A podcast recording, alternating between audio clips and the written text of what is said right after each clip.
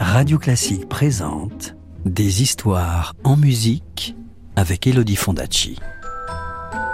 Des histoires, des histoires, des histoires. Est-ce que je peux avoir une histoire, s'il te plaît? Tu me racontes une histoire? Encore une histoire? Bon, d'accord. Tu te souviens que la princesse s'était piqué le doigt à un fuseau et était tombée endormie avec toute la cour? Eh bien, voici ce qui arriva.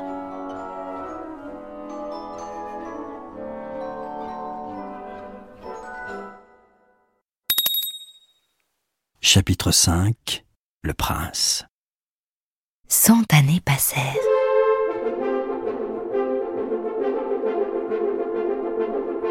Un beau jour, il prit fantaisie au prince du royaume voisin de partir à la chasse. Il fit seller son cheval, siffla ses meilleurs chiens, rassembla quelques-uns de ses plus fidèles compagnons, et la brillante compagnie s'élança au grand galop dans la forêt.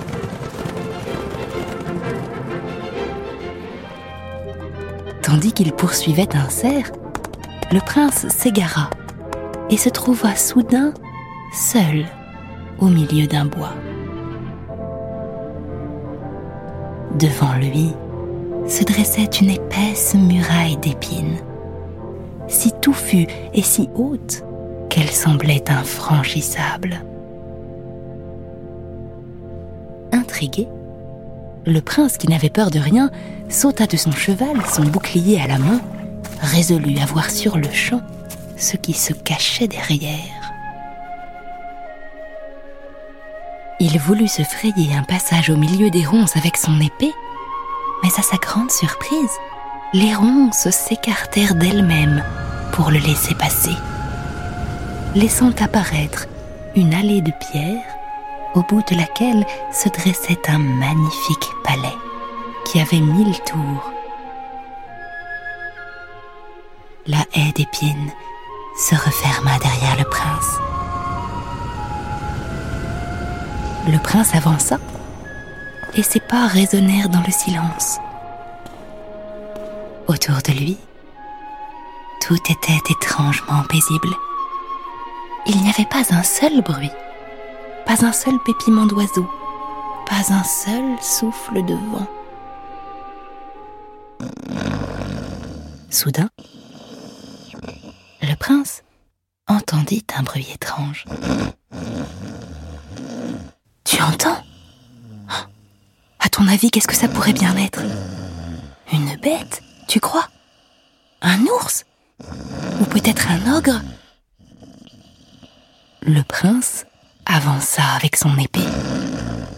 Mais non, ce n'était pas un ogre, c'étaient les gardes, rangés en haie près du pont-levis, qui ronflaient de toute leur force, la tête appuyée sur leurs lances, en faisant trembler leurs grosses moustaches. Le prince les dépassa et entra dans le château.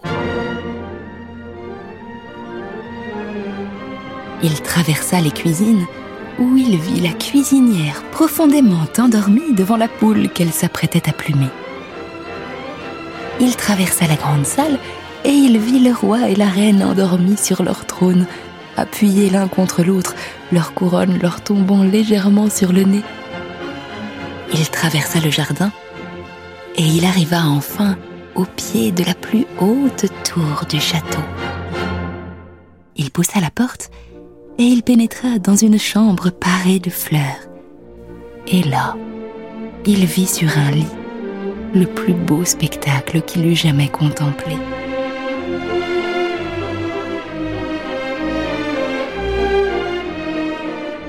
Une princesse au visage adorable qui dormait d'un profond sommeil. Elle était tellement belle qu'il ne put s'empêcher de poser un baiser sur ses lèvres vermeilles. Alors, la princesse ouvrit les yeux et lui sourit. Dehors, le roi s'éveilla à son tour, et la reine, et puis toute la cour, et chacun se regardait avec de grands yeux. Sur les arbres, les oiseaux s'étaient remis à chanter. Et puisque dans la cuisine, le feu s'était remis à flamber, eh bien, on fit préparer un fastueux banquet pour le mariage de la princesse et du prince.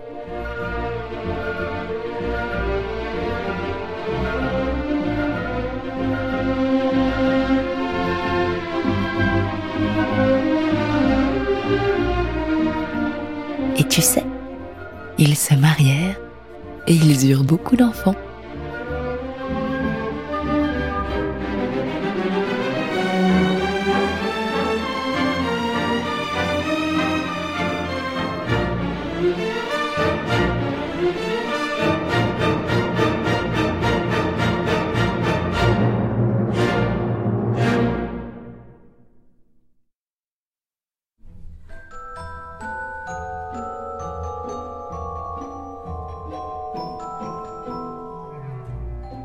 C'était La Belle au bois dormant, une histoire écrite et racontée par Elodie Fondacci sur une musique de Piotr Tchaïkovski.